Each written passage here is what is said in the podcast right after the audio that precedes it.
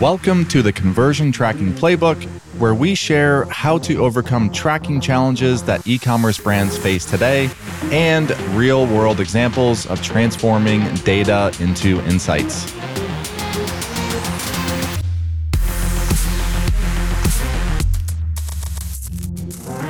All right, welcome back to another episode of the Conversion Tracking Playbook. I'm your host, Brad Redding.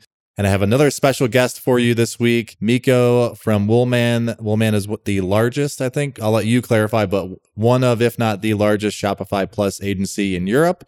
Today, we are going to be digging into Mikko's expertise in really just tracking and measurement when it comes to the European Union and everything that goes on with privacy policy, et cetera, as well as just getting into some D2C risk assessments. Mikko, thanks for joining. I'll let you do your own little quick bio and, and then we'll jump right into it. Thanks, Brad. It's a pleasure to be here. So Woolman is Europe's biggest Shopify Plus partner, and we were actually just rewarded as the partner of the year by Shopify in 2022 in Europe. And our invention called Ellis Insights, which is a data management platform, was, was praised by Shopify. So we have been in business uh, soon six years, and we have been helping more than 200 customers. Some of our customers are such as Bosch Power Tools, Fazer, AIM, Aecon, and H&M Group and, and others. So really much helping those like enterprise level Shopify Plus customers. Awesome. I know we have limited time, so we're going to go really fast today. Measuring for brands within the European Union, the do's and don'ts. I'm going to kick it off to you. This is your world. You live in here on a day to day basis. I know we have some mutual customers that we obviously work with in the tracking side.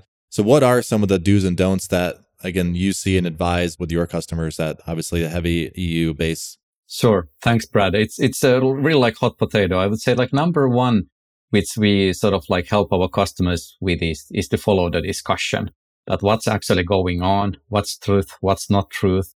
So my number one like do is that, hey, please calm, please don't do anything hasty. We've seen some enterprise level customers in the EU doing as example so that they will just like toss Google Analytics and they don't have a backup plan. Yeah. So that's obvious. Please don't do that. Don't um, just rip out Google Analytics and just forget about analytics. And I assume, are they doing that because some of the lawsuits and things that are coming out declaring Google Analytics illegal? Yes. And, and the situation, as example, in France and now also in Finland has been like a bit shady. So my, my number one advice would be just to wait and see what's actually like happening of course, our job is to make sure that our customers are running operations in a legal manner. But as these are still like ongoing cases, we can't say that this is right or this is wrong. So that would be like one of my advice here. And then the second part is that not all have moved to GA4. Not that many have even a great data layer, which is as reliable as Elevar solution. So that's my, my second recommendation that when you start an operation, you should start from there we are helping kind of many brands who are doing so-called like D2C launches. So typically like traditional retail brands that want to now go in D2C and they are thinking about analytics is something that you could start with after six months or after a year. But we are then like correcting them that, Hey, you need to get that done since the day one when it's been launched. So that's again like uh, something. So that last one, I think that's one we also see quite a bit is can someone get tunnel vision on I'm only worried about like what's what am I doing today and what am I doing this week and not necessarily thinking 6 months down the road. So we take that same advice when it comes to Google Ads or any other platform marketing channel that you might advertise in the future because if you don't implement that tracking today but 6 months from now you decide I want to turn on Google Ads, you're starting essentially with Google Ads starting at zero. There's no data, there's no audience, there's nothing that they have. So start today just to build it up, just in case you end up wanting to turn that on in the future.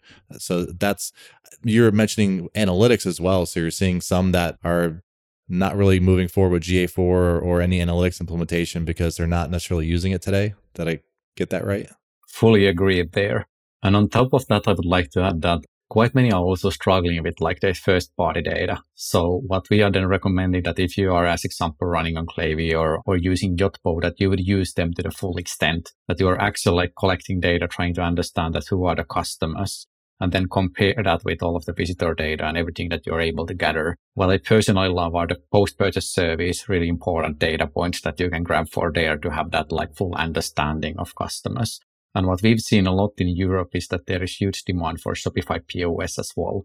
So quite many of our D2C brands are now going physical after the pandemic.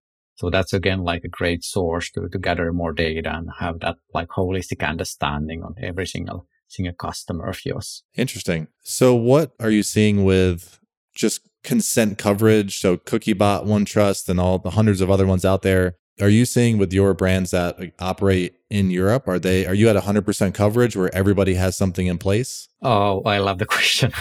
so what I see at the moment is that people are very concerned. And if you are running, as example, Google advertisement, Google has been sending messages to the customers that you need to have this in place or other. If you don't, your, your advertising stops tomorrow. So I would say that over 95% of our customers are running with some solution. What I see a lot is that they haven't installed it quite kind of correctly. It's actually like not legal per se.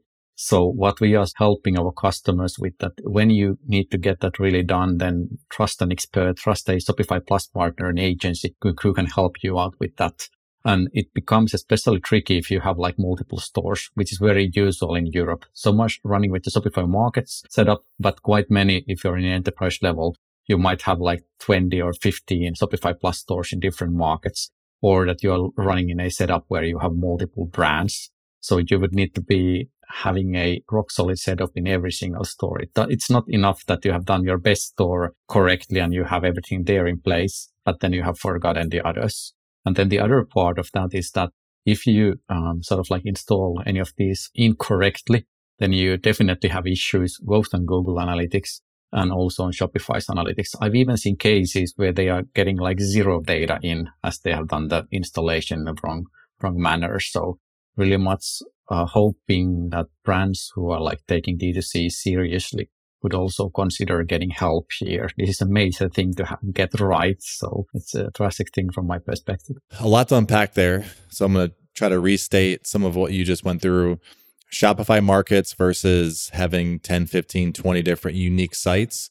You mentioned that it's some are going Shopify markets where for those that don't necessarily know what that is, it's you have a single checkout and you can essentially change your currency and other, locale specific options within that single checkout versus what we've seen for many years where if you wanted to operate across different countries then you typically would have your com your co.uk et cetera et cetera et cetera what percentage are you seeing going to Shopify markets versus staying with that individual store? Yeah, really good question. I think like eventually when you go back few months, it was something like 25% were going with Shopify markets.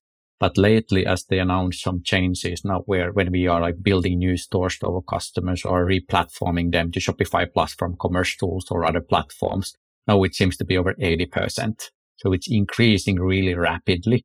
And that's due to changes they have done. But also the other part, which is like behind there is that Shopify announced their Shopify B2B functionality. So that has been a driving force there. Quite many are going with uh, Shopify markets and Shopify B2B at the very same time. What are some of the changes within the Shopify markets that moved you from 25 to 80%? Was it a couple missing features? If so, can you articulate what those are? Well, there are like three major matters. Number one is that the app support. So the app support has gotten on a better level.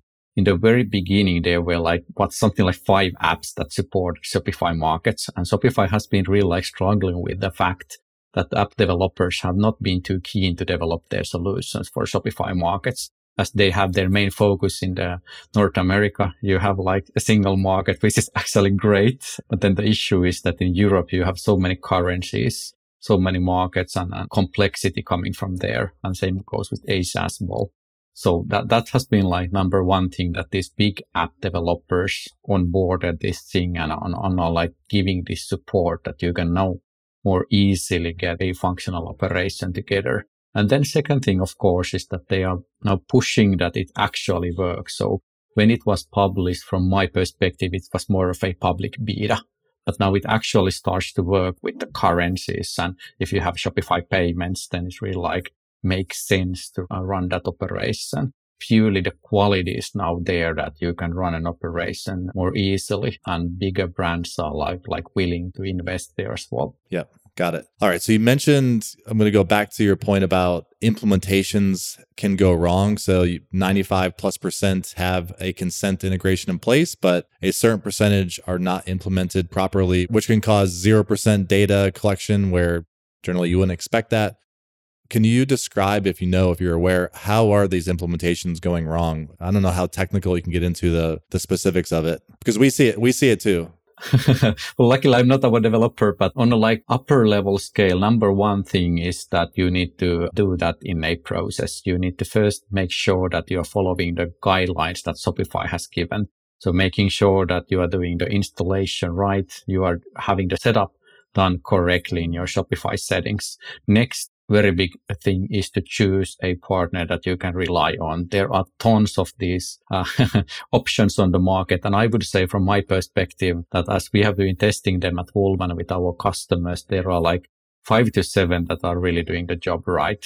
And then there are like tons that are doing a horrible job that are actually like getting that kind of a pop-up intent on the site, but it really doesn't matter if you hit yes or no. Doesn't really do the trick. Where it's not enabling the cookies or blocking the cookies that correct. And that's definitely an issue. And quite many, especially like mid-range or smaller merchants are just going with the solution that is the fastest or the cheapest or whatever, but they don't understand what kind of mess that might make. And if I would be like really honest, my, my opinion there is that Shopify should have this bit better in their like hands to comment that, Hey, at least taking those solutions solutions that are not capable of doing the job away from the app store. But that's just like purely my personal opinion. Yeah, that's a big one. I, I think we're even seeing that just in the states and North America with CCPA and the growing compliance, where typically it's been GDPR is the you have to opt into tracking, and CCPA and some of their guidelines have been users just need to opt out, but that's starting to change a little bit. Yeah, and, then the generic cookie banner that doesn't do anything, you just throw it up there, that still can potentially leave you open to compliance issues and regulators coming after you with uh, fines and, and all of that. Okay, so that's uh, anything else you want to share with the, the do's and don'ts in terms of measurement within Europe? Well, then, like the sec- second part is very important that you should do a deep dive in all of your purchase data. And that's something that you need to have a, a sort of like data strategy in place and, and figure out that what have people actually been purchasing. And that's something that I see quite many brands are doing pretty light. They are doing a weekly analysis or a monthly analysis, but no one is doing actually a deep dive in that kind of data and really understanding that as example, now when the stores are again open here in Europe, people are shopping more in brick and mortar stores.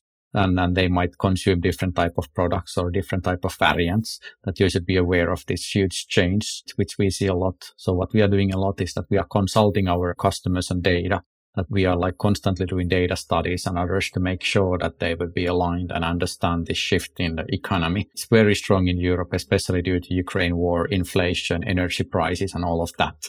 So we have a pretty good mess altogether. And, and they should understand that what kind of environment we are now at. Yeah. And the purchase data analysis, is this analytics tools? Is it just digging into your product segments and customer cohorts within just Shopify data? Yeah. So I would say like the basic level data is that you're absolutely at least checking like Shopify data using Google Analytics data. And then if you want to do a even more deep dive, then you can use like other tools. Uh, I know that in the US, you have something like Glew on the market or quite many are using Daasity. We have our, our in Europe, which is like more for the European perspective where you're running on multiple markets. So such tools help you to really understand that what's happening in your demand, what's happening in your customer segments and uh, how to sort of like navigate in, in this uncertainty. What are some of the like the Daasity for Europe? What would you consider that would their counterpart in Europe? What's the solution that is most popular? A couple solutions that might be most popular? Yeah, it's a really good question. I think that there is nothing directly there. The difference in Europe and, and US is that in, in many European countries, they are not selling that strongly on Amazon. Amazon hasn't quite landed there. So you're then selling mainly online D2C, then you are selling in your own store with, with Shopify POS or something else. And then you are using selected retailers or marketplaces. Quite many of these marketplaces can already be synced on Shopify. We have our Ellis. We have quite big customers using it like Bosch Power Tools. Aiken and a few others, like really big D2C brands in Europe.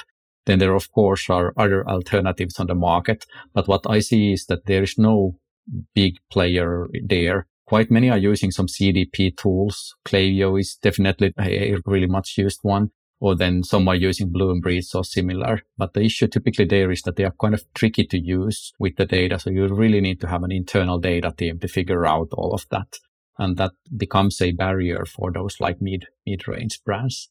Do you see anybody starting to build their own data warehouse? So using GA4, pipe that data in a BigQuery and just start adding Looker analysis on top? Yes, our biggest customers are definitely there. But then you're typically in the range that you are selling more than 50 million online a year.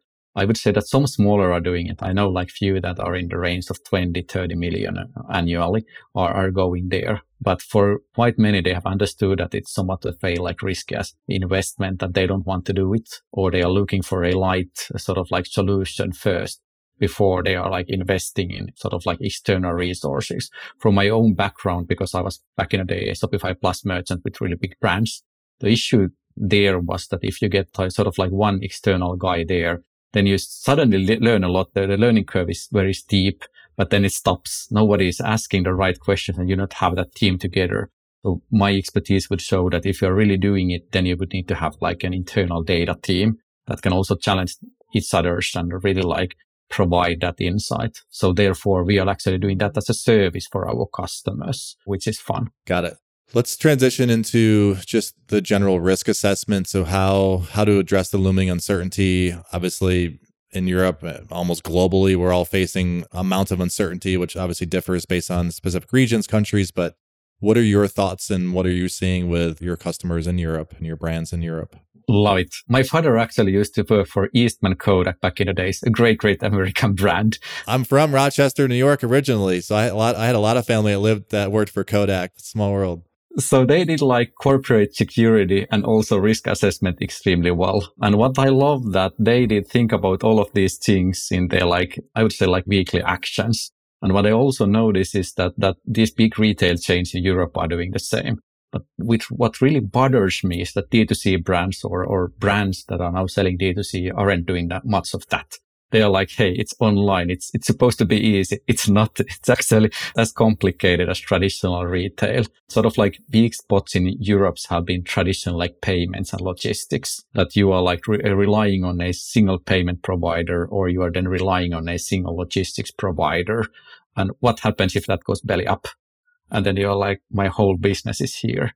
So what we are then recommending together with Shopify that you would have like multiple vendors, especially in logistics, maybe in payments as well. Don't put all, all of your eggs to a single basket. Is that more common? Do you see turnover in payments and logistics? Do you see fairly frequent turnover in, in Europe? Yes. Yes. But I also see lots of uncertainty because when we look at the data, it's like market specific. For example, when you go to the world of logistics, it might be that in in UK, certain players are strong. When you go to Germany, it's a completely different setup.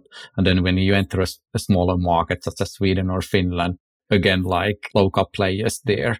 So if you're running a Europe-wide uh, operation, then you would need to make sure that you are like thinking about the big picture. So you're not just like optimizing for a single market, but you're looking at the whole and making sure that customers in whatever country would be satisfied. Again, one thing in comparison, which is much easier in the States, I, I do ad- admire you for that. So there is definitely much more complexity here in the market. And there is like, when that being said, we have been analyzing these partners with, with our customers, they, they are really risky. There are certain players in certain countries where I would sort of like estimate that, uh, during this year, they won't, some won't survive. And what if you have relied your whole business on a such partner? Then you are in, in deep, deep trouble. Yeah. So if you're trying, if you're selling through Germany, through Finland, et cetera, and your logistics provider or payment provider goes out of business because of the economic conditions, then the ramp up time to find someone else and do whatever you have to do to get back online in that specific country is going to be significant. Totally. And I'm not like throwing anyone under the bus, but as example, if you have been following the news, what happened to Klarna like past months, that's really like, it's something that you need to notice and, and you think that what would be my plan B if something goes wrong. And that is being said with all of the payment providers and logistic partners in Europe. And of course, all of your other partners as well, whether you are running in marketing or something else, then making sure that uh, things don't always go that smoothly as they have in the past. Yeah. So you are just to try to summarize that brick and mortar retailers you're seeing the those brands that potentially have that the more experience they're doing a weekly SWOT analysis on all right here's our biggest risks you know 1 to 10 whatever it might be and what are we going to put in place to mitigate our largest risks and those may change on a weekly or monthly basis based on what's happening in the economy or potentially just in their business. If you contrast that to primarily D2C brands that may not have that expertise in house or even know to go through that process, you don't see them doing that as much. So it's that consultative education process of you have to start doing this because here's a reality of what can happen with logistics and payment providers that go out and just helping coach them through that process. Precisely. Interesting. So, logistics and payments you mentioned, are there any other big risk assessments that you're seeing or anything that just your customers are potentially thinking about as they look ahead to 2023? Yeah, really good question. I see sort of like high risk in certain industries such as like activewear or home decor, they are very much struggling with excess inventory issue that they have stocked too much and they don't know quite what to do with that stock. Should I start discounting? Should I start going with retailers? Should I find a outlet partner to get rid of the stuff? What happens to my margins and all of that? So we've noticed that in certain industries in Europe, they are like really much in struggle. And there are typically industries that have done extremely well during the pandemic. And now everything sort of like changed. And, and if I would do a quick analysis on which are the ones that are still like doing pretty okay, it's those who are running their operation not only online, but also like offline, especially with their own channel, whether it's a, a, a like physical location or whether they're doing pop-ups, but they are really like trying to understand the market and stay on top of what's going on. So they are, they are actually doing pretty well in comparison to those that are just digital and are in an industry which is not doing that extremely well right now. Yeah, Mikko, this has been great. I've I've learned a lot. I'm sorry we don't have more time, uh, so we'll have to get you back on here soon. I, I, think just the insights and the expertise that you bring, because a lot of brands they're international now, and you know, they don't have your your grassroots expertise. So thank you for coming on and sharing. How can people get in touch with you or uh, Woolman? Any anything else you want to share? And I don't know if you're a LinkedIn, Twitter guy or something else, but yeah, feel free to uh, share how people can get in touch with you. Thanks, Brad. It's, it's been a pleasure. So woolman.co is our website and I'm very active on LinkedIn. So please, uh, you can send me a message anytime and I'll definitely get back to you. And we are definitely like helping quite many US agencies also in Europe because they are not, they don't have the expertise in, in Europe. So we are then helping brands to come here and making sure that they would, they would win some market share here. Oh, interesting. So you'll collaborate. So you'll take an agency that's just based in the U.S. and you'll collaborate with that agency as, as that brand starts to expand or is already there, but might be missing out some key factors. Correct. Correct. So that's our service offering these days that we are helping uh, with some some global brands uh, brands enter entering the European market. Yeah, that's really smart. Alrighty, well, uh, that's a wrap. I'm going to uh, stop the recording here, and well, there's a bunch of links and that I'll, I'll get from you, Mikko, after to put in the show notes, just around different tools. And did you uh, enjoy today's episode? If so, we release two new episodes per week, so be sure to subscribe to this podcast on Spotify, Apple Podcasts, or anywhere else that you subscribe and listen to your podcasts. I also have a favor to ask. I'd really appreciate if you could leave a comment or a review so I can learn exactly how to improve future episodes for you. And last but not least, if you want to connect with me, find me on LinkedIn by searching Brad Redding at Elevar. That's E L E V A R. Or you can DM me on Twitter. My handle is I am Brad Redding. I look forward to connecting with you. Thanks again.